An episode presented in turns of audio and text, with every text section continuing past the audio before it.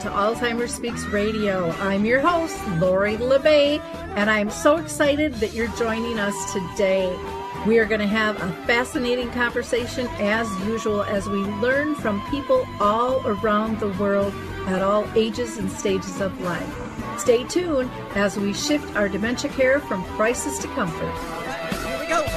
What you think about,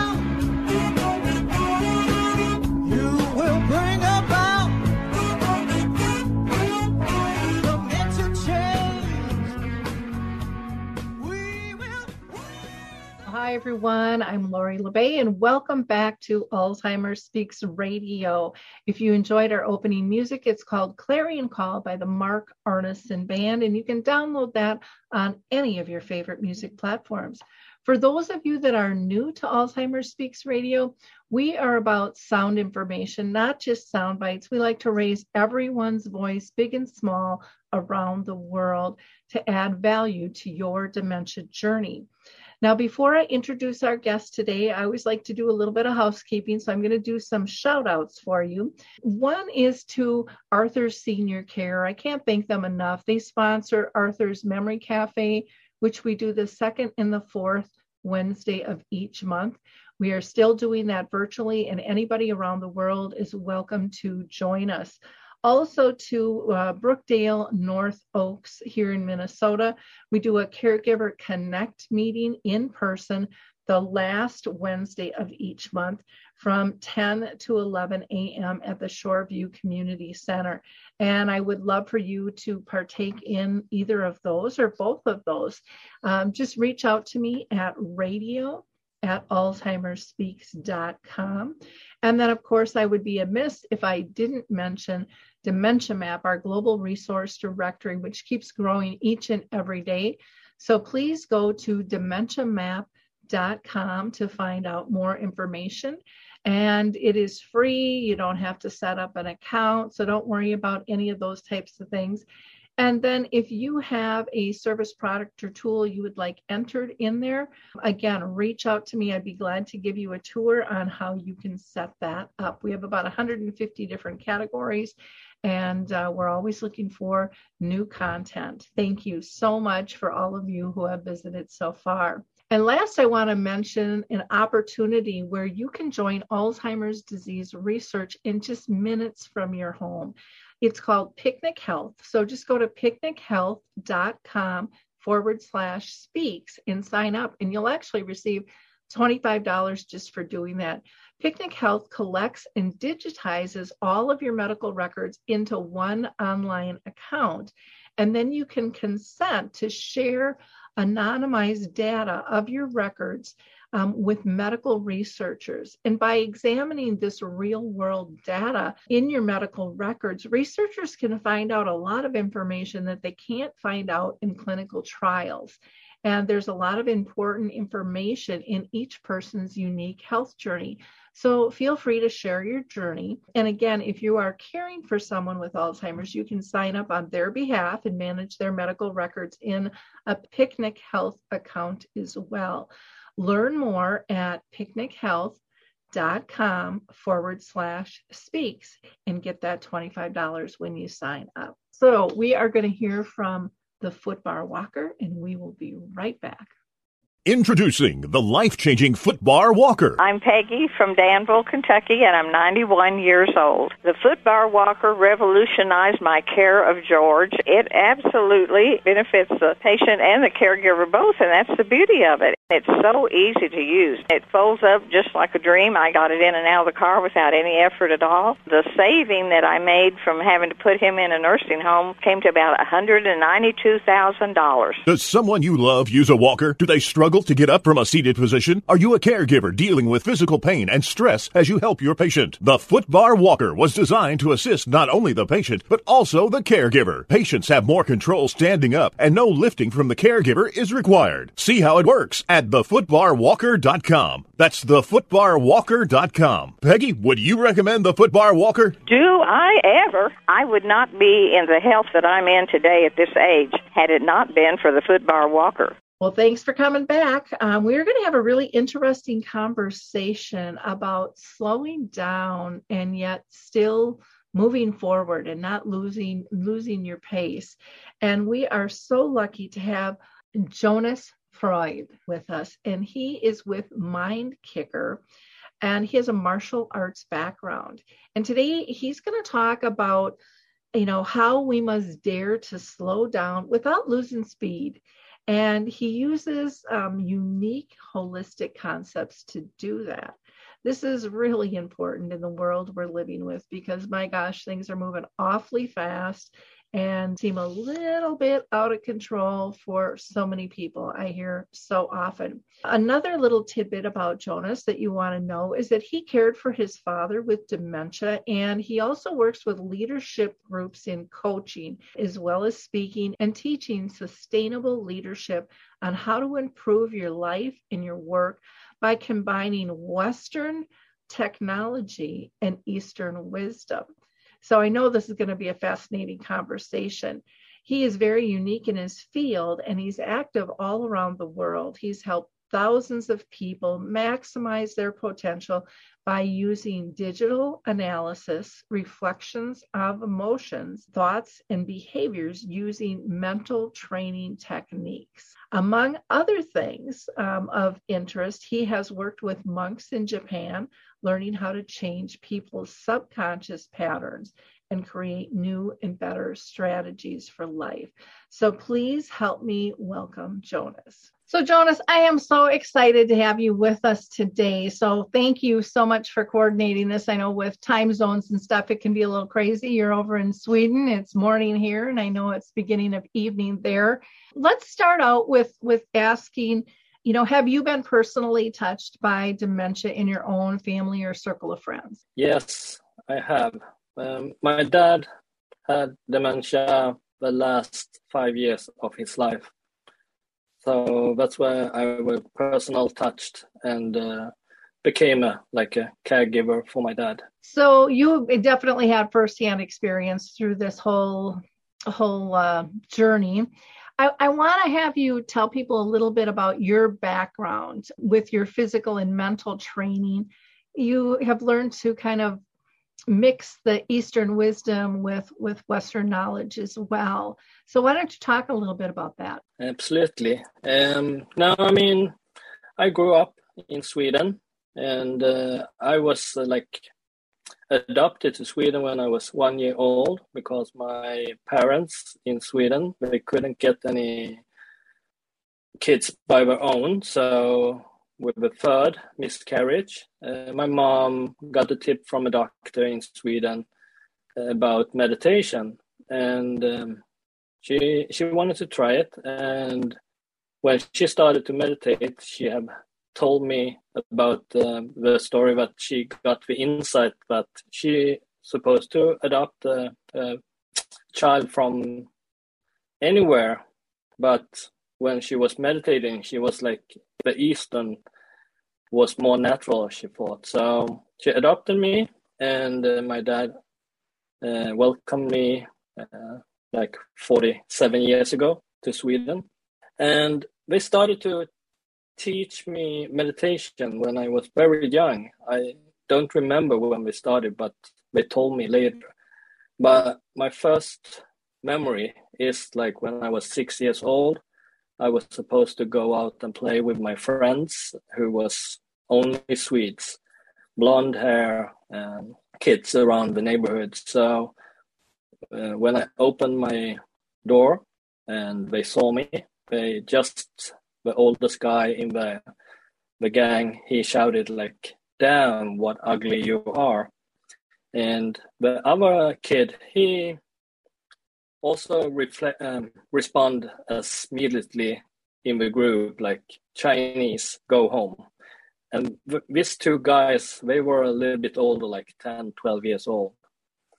But when i heard that i just felt grounded and i told the first guy yeah that's your opinion but i know that i'm loving uh, and caring person and the other guy i said yeah you maybe think i'm from china but i'm from south korea so that was my start of a journey about like be grounded and uh, within the security about who I am. So I grew up, I went to school, and uh, my background in the school is like I was too creative and too playful for the teachers, so they put me outside the classroom instead of inside.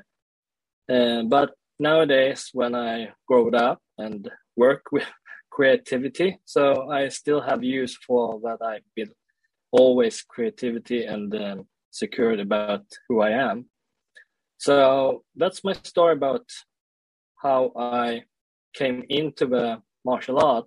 It was like I was very energetic kid in the teenager time, and the martial art club opened up in my hometown, a small one, and that led into the Eastern wisdom within martial arts. But the trainer he was more also more into the like the philosophy about the way of thinking, the way of acting, and the respect and discipline and so on. So it became like a lifestyle for me. And I found out like martial art have helped me very much in my life, I mean daily life, in my work life, in my private life.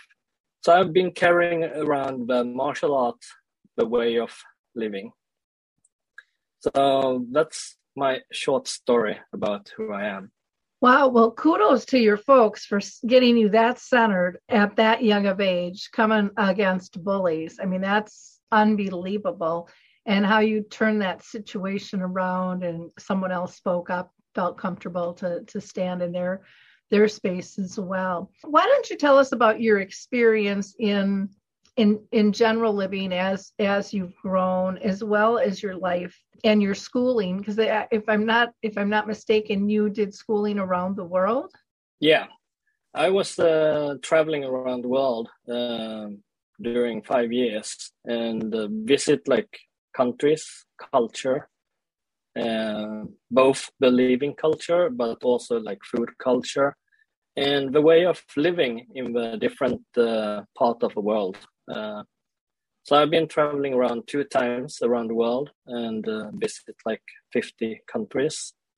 So I've always been curious about like how they do it and why they do it and and so on. So I learned how they're living in the different part of the world, uh, depending on what the possibilities are for them. But one major memory that I have is like when I was in Japan, and um, I was visiting a, a, small island named Okinawa, and they taught me and showed me like how the way of their lifestyle was like. After a good night's sleep, they put on the clothes to to harvest what they have been putting out, or they putting out the new to harvest later. So they did the physical work daily, and then they prepared the dinner, and uh, they told me, "Hey, no too full." So they already told me like they're not eating their full, so they only stay like, and that's been science by like eighty percent. I believe I read like an article call about it, but they told me like, don't eat too much. And that's what we do in Western world. And then if you have any problems, you talk about it before you go to a good night's sleep. And so it was like a very profound way of living for me. So I did it three months, and uh, it was really good insight that uh, the body and the mind was really feeling good in that four parts. And uh, eventually, I ended up as well in Japan with uh, the Japanese monks, the Zen monks, and they also told me without tell, uh, telling me because it was a silent uh, monastery. So they told me by body language that for this one is um, that I remember it was like every morning, the first three mornings, I was very tired and they told me this was in 1995. I, they told me that I'm sleeping and breathing with my mouth during the night. That's why I'm tired.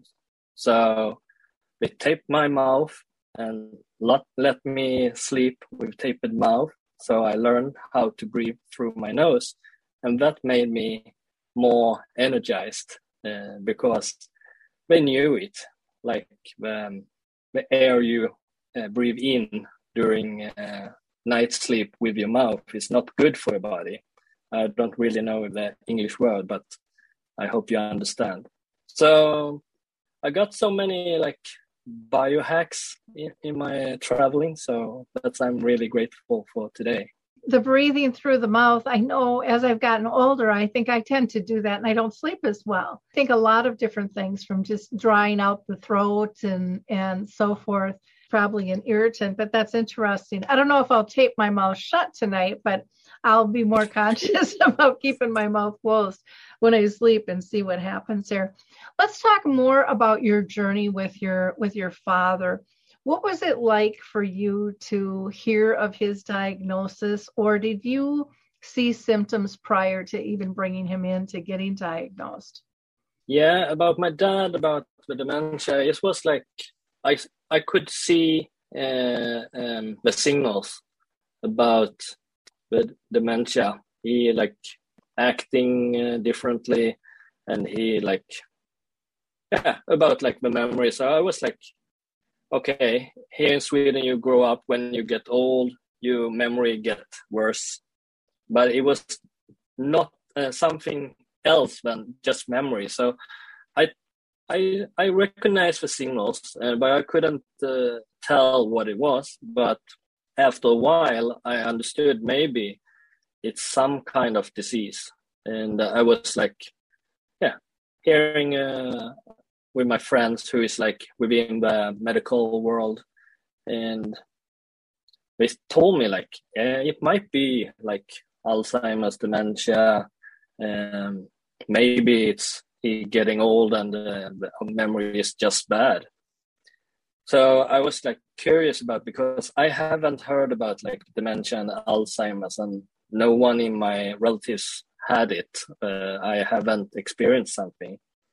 So I was study looking for like how could I learn more about dementia and Alzheimer's. So I read a lot of things. Uh, I talked to a friend who was science about it, and about friends who was working in the elderly care and so on. So, so they told me, and uh, then I understood how that disease worked, and I could see the similarity or like uh, the thing is like, yeah, it might be dementia, but this is like two two years before he was uh, diagnosed with dementia. And that time he was uh, still at home in the house together with my mom, and uh, she was fr- uh, getting frustrated every time I met her, and she called me up and like, now he forgot to turn off the oven and so on. And she was having a disease as well, but just physical. So it was very physical, exhausted for her. So so that was um, my journey about uh, to find out find out uh, about my dad. And the last five years, uh, after two years at home, he couldn't stay at home, so we needed to put him on a, a caregiving home. So that was my journey about to make the best thing that I could as living apart from him and very far away uh, and my mom couldn't visit him as often she wanted because uh, of uh, logistic problems and uh, physical problems and um, it was a challenge uh, but um, every time i met him i built up like a method and the way of like prepare me myself to meet him because i could like know that he is not um, in that room in his mind when I visit him sometimes. So then I just read more about it. I met people who had their own experience and I just stuck it in like curious person I am and try to find out okay how could i give life quality to my dad as a son and uh, also i was observing like the care home how they did and it was like not really nice uh, experience to see the care home just like it's another product in the home and um, so i started to do my training with my dad with everything i learned and read about so i like mapping my dad's life and uh, come to the conclusion within the science uh, that he loved music. He was dancing uh, when he was young every weekend. So I knew like, okay, music he loves. And then he was uh, really good in soccer playing, so training and physical training. And he was talking about that very much. So then I realized like he needs physical training as well because they didn't give him. So everything on that one, it was like a puzzle that I found out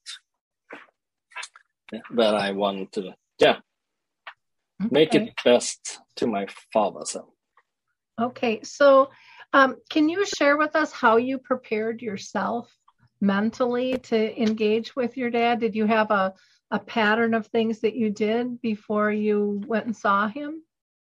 Yeah, I mean, uh, in the beginning, like uh, the first year when he still was at home, but I understood like, okay, it might be dementia or it might be memory, but I will secure or make it sure that he really knows that I love him and really knows that I have been telling him like everything I wanted so I could be like safe as well uh, for showing it. Uh, hopefully, I have been showing it all, all, my all my life, but you know that was the preparing the first thing.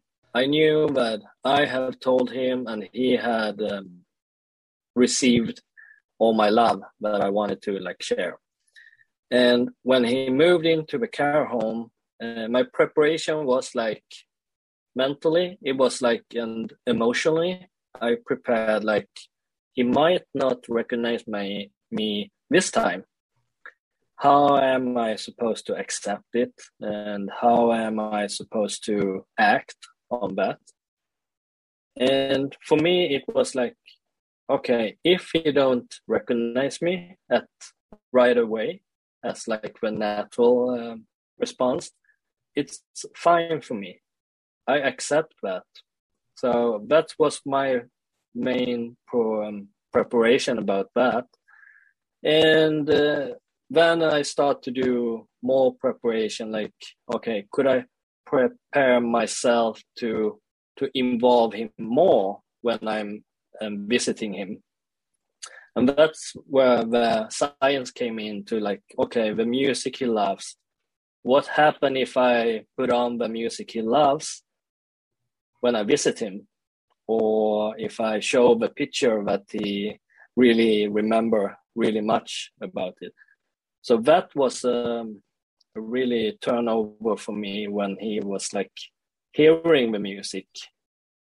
I could like tell his body language. He was like after a few minutes, like he was uh, released. He was the more more conscious about where he was there because he hear the music in the room. So, so some of that kind of tips I, I trade uh, trained with my dad. You know, I like you know when you had said you mapped his life, and and at first I wasn't sure where you were going with that because people use that term in different ways.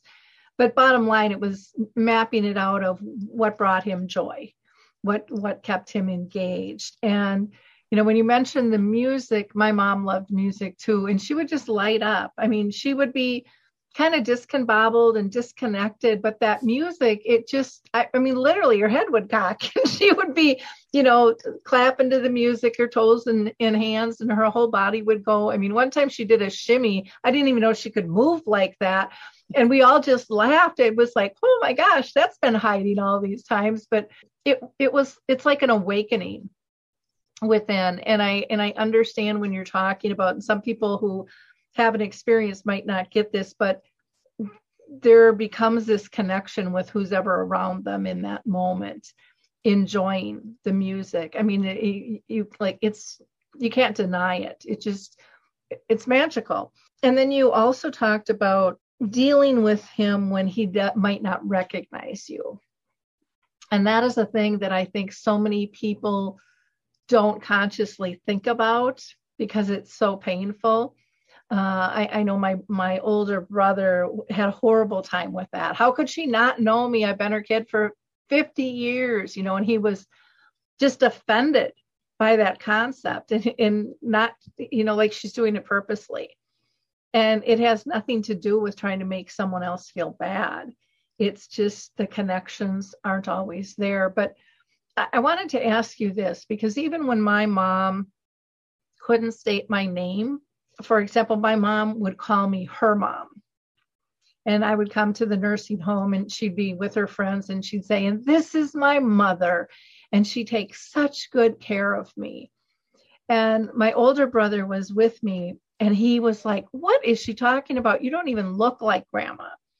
Aren't you mad? Aren't you angry? And, and I would say, No. I said, Mark, you're forgetting mom didn't have a good relationship with her mom at all because her my mom's dad had a massive heart attack when she was 15 and her grandma had a her, her mother had a nervous breakdown and she took off and she traveled the world and left my mom home alone at 15 which you couldn't get by with you know in these days. So my mom had a lot of abandonment issues and and um, wasn't close with her mom. And like i told my brother i said somehow that's healed for her and she loves her mom again and I am honored to be part of that because it's all, it's all about the love.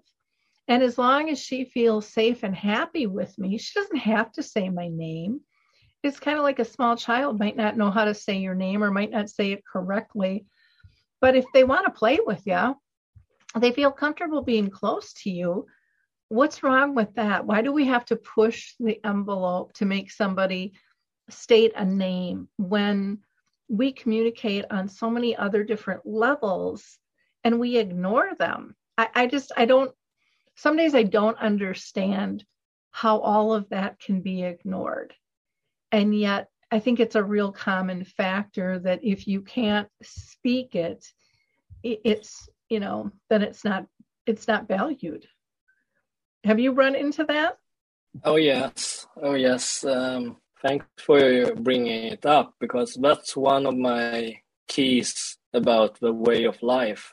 It's about like the programming we're going through as a child, and um, what I'm what I found out about the way when I was like now, why would I like change the world?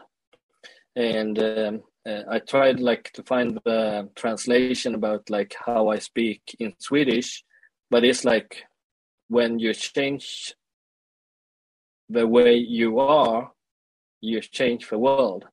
And uh, what I want to say about that is like when I meet people who has issues, is it's like like personal problems or anything, but for example, it's like the secure about the name is like I've been trying. and like I told you, I have experience to live in the monastery without telling the names. I don't need because the body language tells me that my brothers loves me as I am, and that's what I understood when my dad when I met my dad and he lost his like uh, speech as well because he was like lower and lower. I couldn't hear sometimes, but his body language told me. And when I touched him, I could feel like he touched me back with just a movement to press in my hand.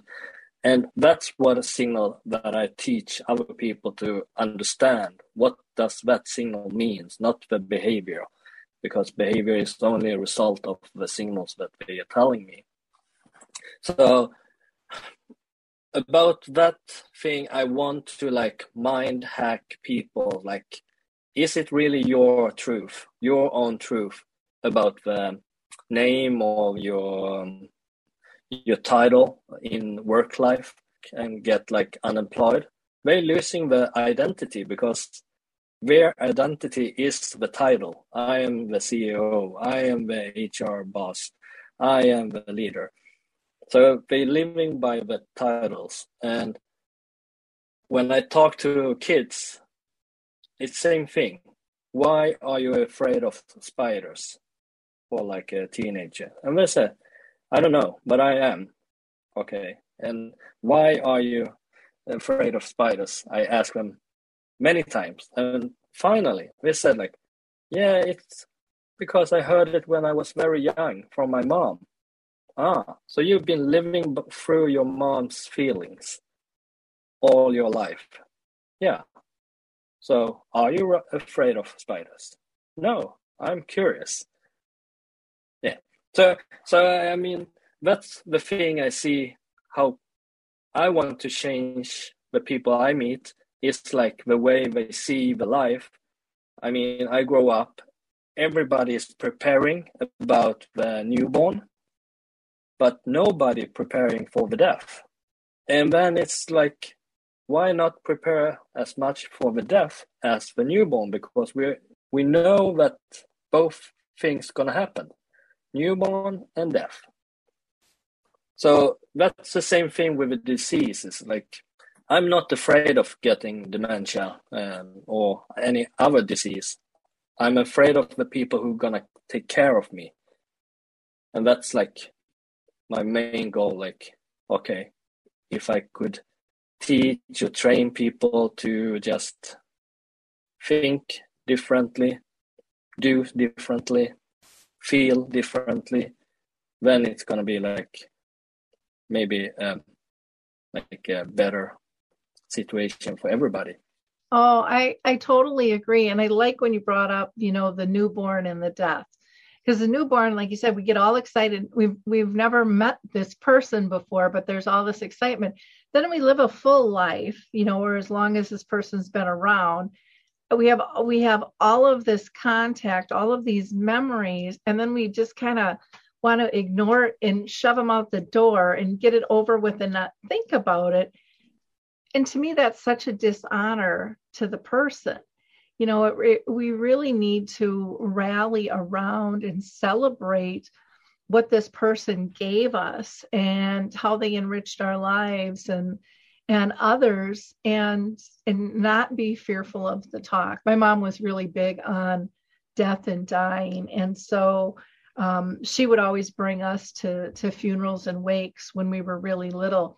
And she would actually get scolded by her friends for doing that and my mom would say, they're around when they come in, they should be around when they go out. They, they need to understand this full cycle of life. And so when my mom actually passed, and for those of you that don't know, my mom lived with dementia for 30 years. In the end, she started coming to me in dreams. And she actually told me, You're not going to be here when I die. And I was all offended because I'm always that person for transition. And I'm like, what do you mean? And she just said to me very, very boldly, she said, if you're here, the rest of them won't experience death because you'll just take care of it and they they'll just stand back and watch. She said, I want them involved.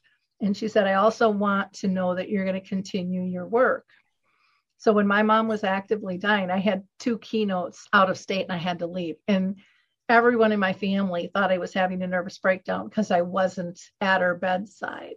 And yet I was with her totally on a spiritual level. I mean, we were connected so closely and you know it was it was an amazing trip and yet I still got to experience everything through video conferencing. And I could guide my family on what to do, but not be physically doing it so that they all got to participate but that was that was really important to my mom. You know that was like one of her last teaching moments. And it, you know it was quite quite beautiful and quite amazing for me to see on a spiritual level how she orchestrated everything. And i really truly believe she she orchestrated everything. I mean even with my trip on who sat um, next to me on the plane and who was with me every step all these different people were like they were like handpicked to make my experience comfortable and joyful and and not anxiety filled which easily could have been the case. But like you i think um i think of the moment when you were in the door and the you know the bullies made the comments to you you were really grounded. I think i was really grounded too in going i am honoring my mom's last wish and there can be no wrong in that. And so that made me feel you know extremely comfortable and confident with that. But yeah the messaging around death and dying has to change. I mean it's it, it really we've got to take this scary out because to me i think it's one of the most beautiful moments you can participate in. It's it's right up there with the birth of a child. Um, I, I i can't say one outweighs the other honestly to me and and I don't know if that sounds goofy to you, but they're they both can be very beautiful, beautiful experiences. Oh yeah, I mean I'm totally agree on that one. Like it's it's similarity for me. I mm-hmm. mean on my funeral uh, with my like grandma, grandpa, and my friends, um, parents, and so on. I mean I feel the power every funeral I've been onto. But same as you saying to me is like I I don't need to be there physically. That's why I've been developing my emotional training as well. And yeah, some people says it uh, spiritual, but for me it's all energy and what you put the label again. It mm-hmm. doesn't matter for me. But if you are there in your heart um, mind, soul, um, doesn't matter for me. So for me as well, like because I I already knew that the possibility that I will be at my mom's or dad's bed uh, when they are dying is very small because I will not manage to get in the car and go to the hospital or, or even at home. So I already prepared myself, like like you said, like I will be there when it's happening, emotionally, uh, physically if I can, but mentally I'm already there. Mm-hmm. So I'm very happy to hear that more people could actually prepare and train and develop their um, feelings, and that's what I understood. Like so many kids are living through their parents or the closest people around them by their feelings and will not discover or uh, experience their own feelings and even the adult that i coaching like they are start crying when i like go deep profound like from the beginning of the childhood and they're telling me like, yeah, I remember now when I was in the sandbox and playing, and I got the, like a plastic uh, tractor in my head, and I was about to start crying because it hurt, but I had a voice who told me, "Stop crying. It doesn't hurt. Go play, play on."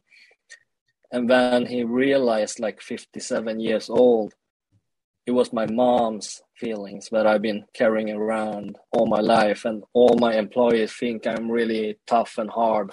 So after that coaching session, he went out to talk to his employees, and uh, he started to cry.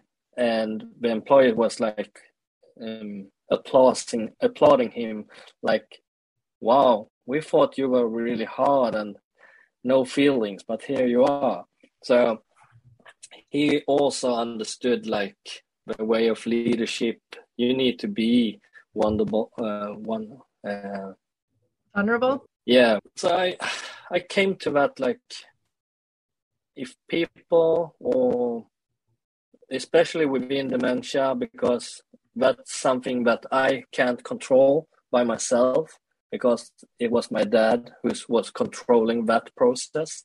Mm-hmm. Uh, but I could control everything else. Like I told you, like I prepare, I can uh, just make it the best of put on some music um, and uh, do the physical training as well because it was a really good impact when I trained like martial art with him. Uh, even he was in the wheelchair. Um, I could train and he was exercising and you could feel his pulse. You could feel his heart beat like pumping up.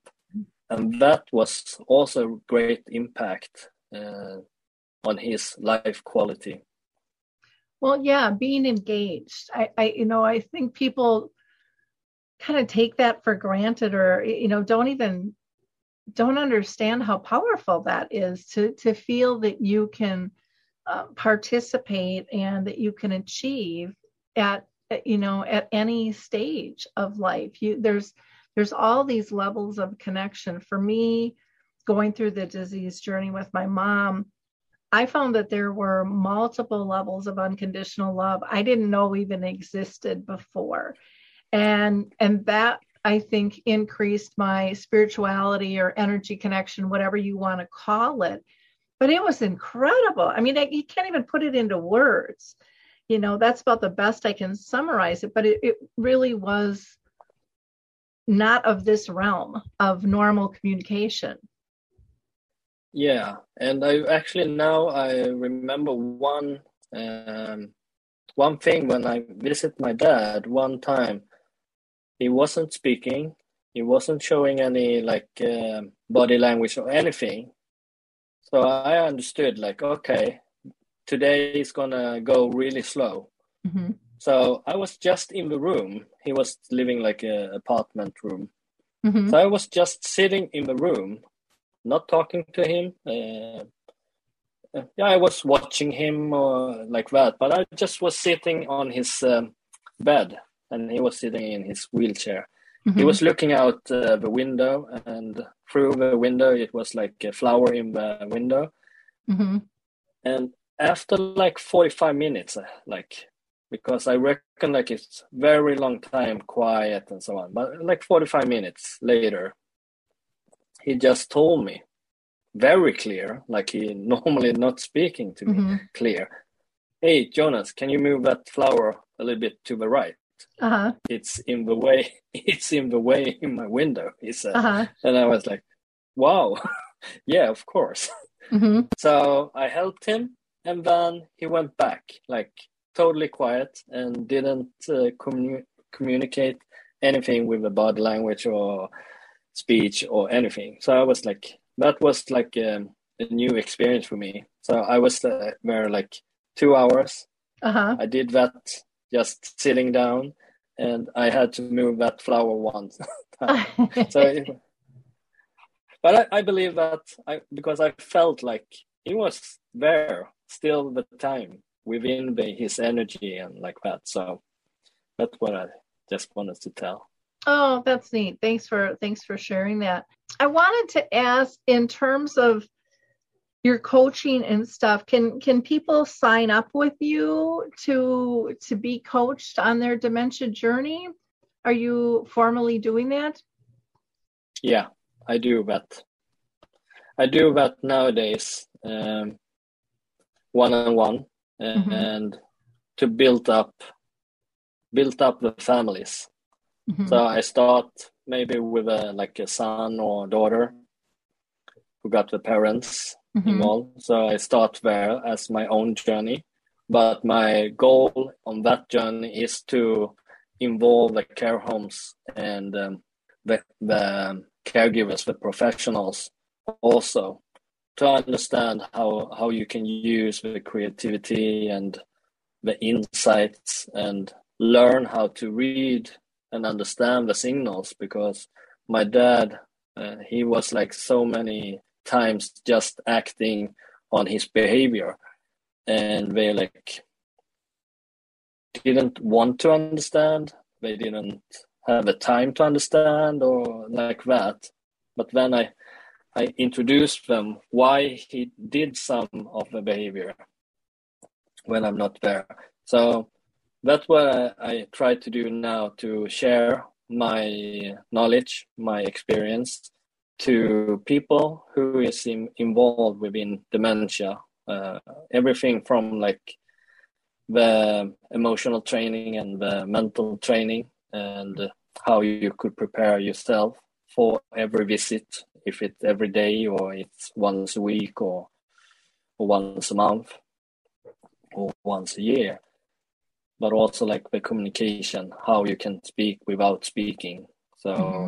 Sort of. So, so i i train people uh, who hire me. So one-on-one private and i do the organization because i need and i think like i said accelerate this journey because i'm not afraid to get the dementia but i'm afraid of the people who are gonna take care of me so. And i think if we can if we can remove that fear because i think you're not alone um, there's been so much stigma put on that. And again people believe what they hear and it becomes their reality.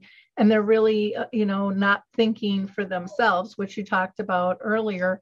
So i think that that's very very important um, shift to be able to make.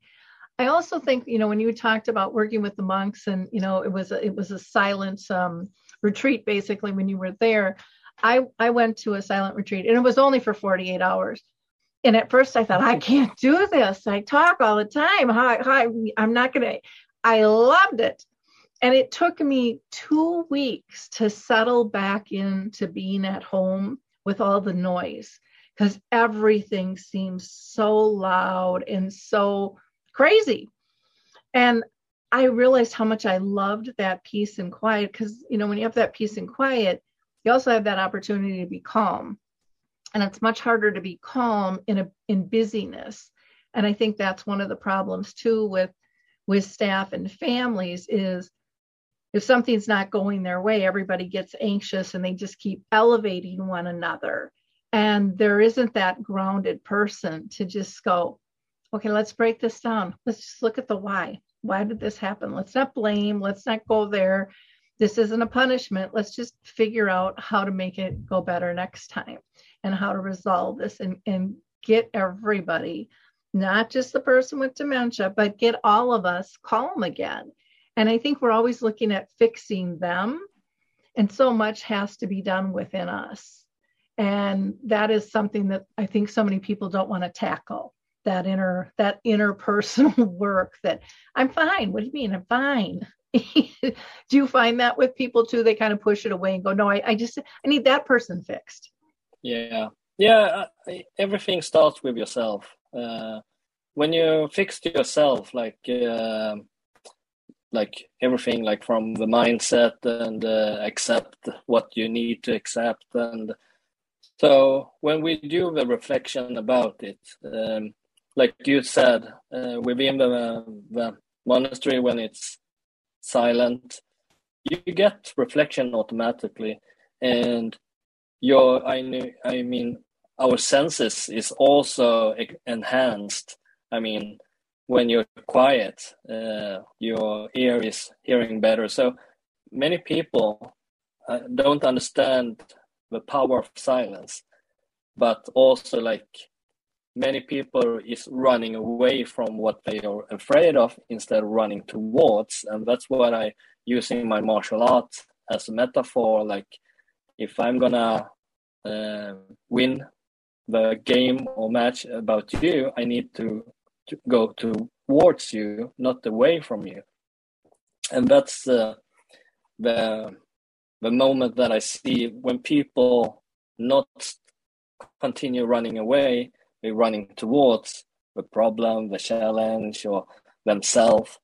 Then they open up, and so so I believe, as you said, um, we got a lot of things of training of, but I mean, eventually, I think it's gonna be the tipping point about like we can train, but I mean, it need to be from the young age during all life. So, I mean, the school system has a lot of teaching the kids about life and death and yeah, everything I, in between.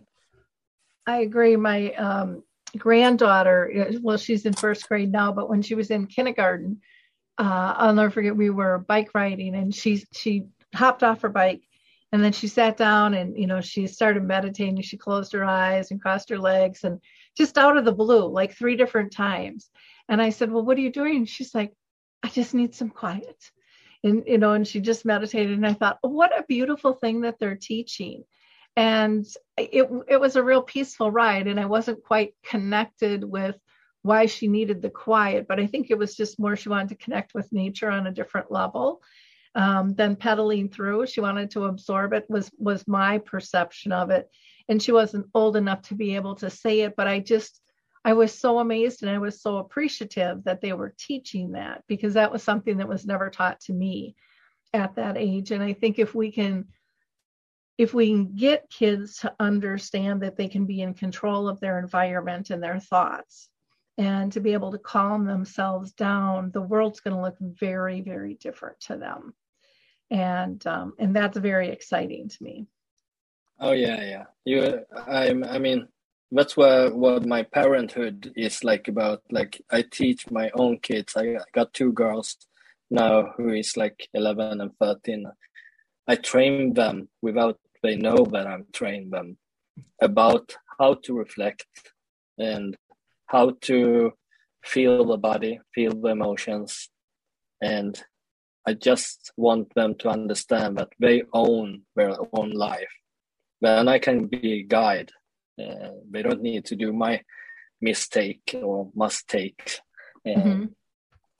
So I got to learn from it. But I could say, like, for example, with my own kids, you know, here in Sweden, uh, again, maybe not correct translation again, but here in Sweden, we always had been telling everybody, kids, adult, have a good day. Mm-hmm. And I've been like, you can't have a good day. You ha- need to do a good day or make it great. Mm-hmm. That I heard English. So, so every morning that I drop off my kids to school, I said, uh, make it a great day.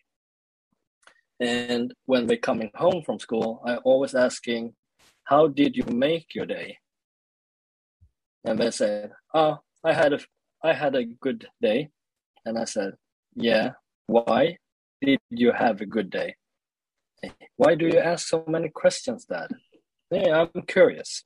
I want to know. I want to understand. So then we said, "No, I don't know why." Yeah, but you just told me it was good, and uh-huh. I was like, "So nowadays we're just reflecting without knowing. It's like, like, how did you make your day today? Ah, I made it great today because I'm really proud because I helped my classmate within math with a, a challenge. And then it's like, yeah, then I check the boxes about like, okay, they could feel uh, proud, they could help the people, like the meaning. So meaningful thing. So they they check the boxes about how they could be like secure. I mean, so it's really fantastic to follow their journey as well. Yeah, I I love that you are making them conscious of you know and, mm. and pushing them and because I don't think we do that enough in our lives and we just throw those answers out. Yeah, it was fine. It was a good day um, but no one re- really is quantifying what makes it a good day or am i just saying that to get you off my back and i have a um, a saying when i when i use the word caregiver which i don't use very often but i call it the car e-giver and the car stands for conscious awakening of relationships and the e-giver is about the emotional giving. And to me that is the key element to being a really a good care partner care companion for somebody. It's really getting in that emotional zone of what do they like and and what makes you feel good too as a person. And and to me that's that's the zone that's the sweet spot that is so often overlooked because we're so busy with our checklist of they you know have to do the wash and they have to go to the doctor and you're doing all these tasks and I, I fell into that trap too, where again, those things made me feel like I was doing something for a disease I was told I couldn't do anything about. And yet, when you take that conscious approach, to you know really making someone's day and and that reflects back on you as well i mean what a better way to take control of your day and take mm. control of the disease mm. um, and have much better outcomes than just a list that you've checked off with that so well i really appreciate your time i know you're a true believer that anything is possible can you give some people of, of maybe an example for you maybe a couple of things that that you really want to focus on that you believe are are possible that maybe others others go mm, i don't think so but that are really strong and important to you yeah no i mean just that i've been growing up within like nothing is impossible uh, i only telling the people like it's only undone. Um, so anything is possible because nothing is impossible, just undone. And what that I see, it's like the historically, everybody who said it's impossible to go to the space, yeah, it's done. And it was impossible to drive a car by fuel. Yeah, but it's done. So it's like everything will be done if we take us on the challenge or so on. But so so for that example, when I came into like, I met so many people, uh, especially people like who's selling like, the people is impossible. Like I've been coaching people um, in the municipality that I live in, the social care system, like they telling the, the client is impossible. Mm-hmm. Yeah, he's been doing this for 20 years. And yeah, let, let me meet him. And then I listened to him uh, five times. I was coaching him a little bit, and then he went off like off the hook. He was uh, getting his job that he wanted. But it's like because he got the the stamp is impossible. Nobody cared to give him like the shot. And the same thing about the school system or the elderly care as well. Like if we have uh, the professional that actually want to make something different, but they can't or they are not allowed. So, for example, it was like my dad, uh, again, for example, was like he was peeing in the corridor in the flower was standing in the corridor and you know they said it's impossible to him to go to the toilet so we put in the diaper instead on him. And then i said yeah but i know his history. He's been working outside outdoor all his life. So he's normally is allowed to pee outside in the tree or like that. And I told them if you try to put the flower in the toilet, maybe he will go to the toilet by himself. And now we can't put the flower in the toilet. We are not allowed. We don't have uh, money to buy it, and so on. Everything. But one young student who was uh, like heard me, and she told me the next day I visit, I tried it, Jonas, and it works. So same again like nothing is impossible it's just undone yeah oops i think part of it too is i totally agree with it. it nothing's impossible it's just undone but i think we have to have the belief that we can change it and i think so often we've been taught that it has to be this huge movement to make change everybody has to be on board. And I think it's really important that we teach people the power of one that they have. And I think we also have to honor creativity and allow like staff and individuals to be creative and think out outside the box. If it's not working inside the box, then we got to think outside the box. And and to me that's a really simple concept and I kind of go, okay, this is like a common sense thing why why don't more people understand this and it's because it's been such an ingrained belief that we've grown up with that our parents and their parents have believed. Not that many people have really gone deep to say, well, what do I really think? Mm. You know? Yeah, and- it, it, it's about the generation that you is uh, talking about because when I have uh, lectures or inspirational talk or Mhm. speech, I talk about the, the Christmas ham, uh, a story about but Lisa, four years old, asking her mom, why do, does we cut off the ends of the Christmas ham before we put it in the oven? And the mom, she said, no, I don't know. I haven't thought about it, but uh, hey, it was grandma who did it. So I Mhm. do the same thing. Ah, let's ask grandma. And we they went to grandma and asked her, and she said the same thing. I don't know. Uh, you know, the the grand uh, old grandma, she she just did it, and we asking her, and then she said, yeah, it was just I needed to cut off the ends of the Christmas ham to fit in the oven. Yeah. So it's like nobody question it. We're just doing it. And the same as you said talking about the programming, it's like, yeah, it's my feeling. If I put on my feelings to my kids, yeah, then we know the result again. So that's why I really want my kids to have their own feelings, their own feelings that they can control, that they really own Mhm. as well. So that's what I see the challenge as well. Like nobody really reflects on why do we do what we do. Mhm. So no, that's the question. Like I'm really asking a lot. Like why do you do what you do? And many people don't know because they haven't reflected, they haven't valued it, uh, and revalue it, rethought about it. So that's just like the way I want to. Like, can you feel new things? Like, can you rethink? Can you reset your programming?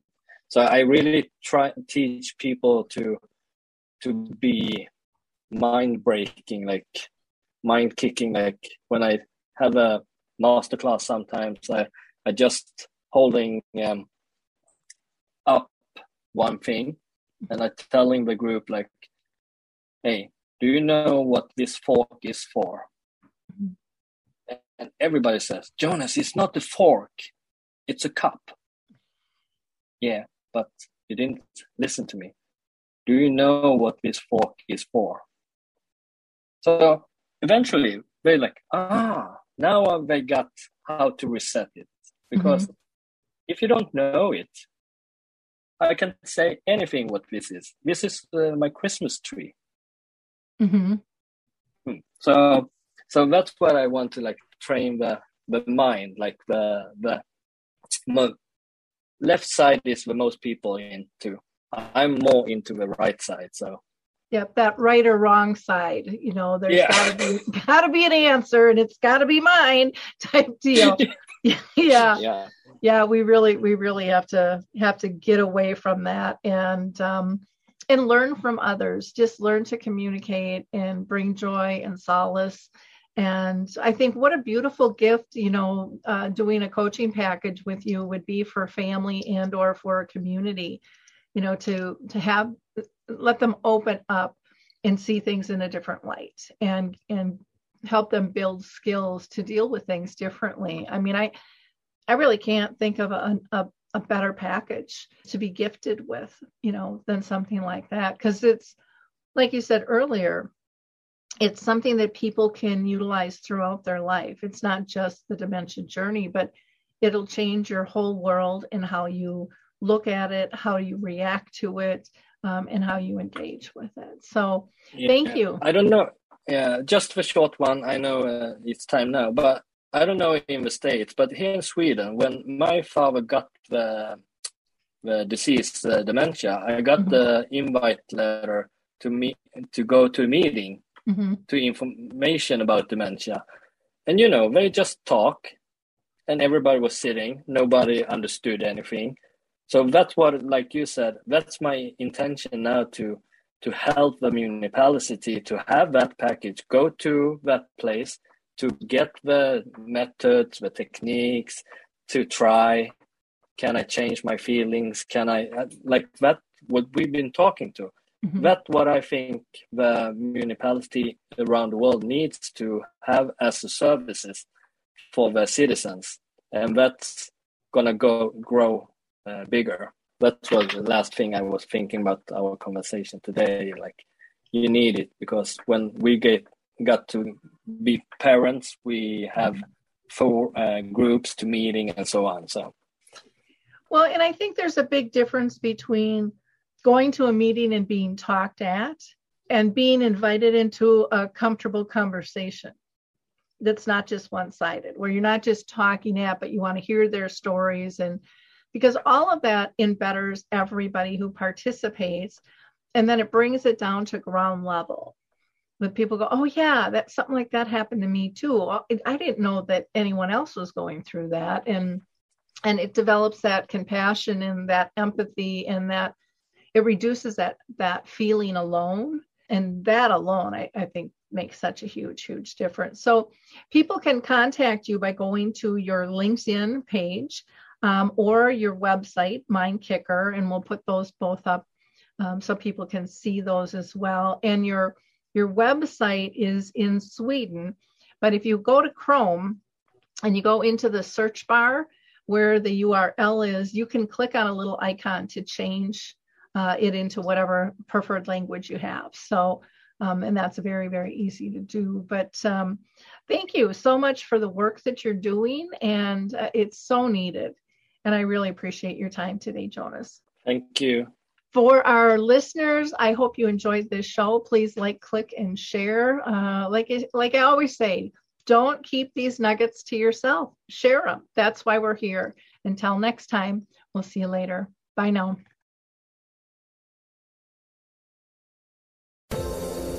Hi, everyone. This is Meredith from the Senior Fitness with Meredith podcast, where I discuss all things for seniors from fitness, your health and wellness journeys, how to be all over strong and beyond. I also have my mini podcast called Motivation with Meredith. It's a great, quick motivational pick me up for your days. Join me, listen now, search for Senior Fitness with Meredith on your favorite podcast platform.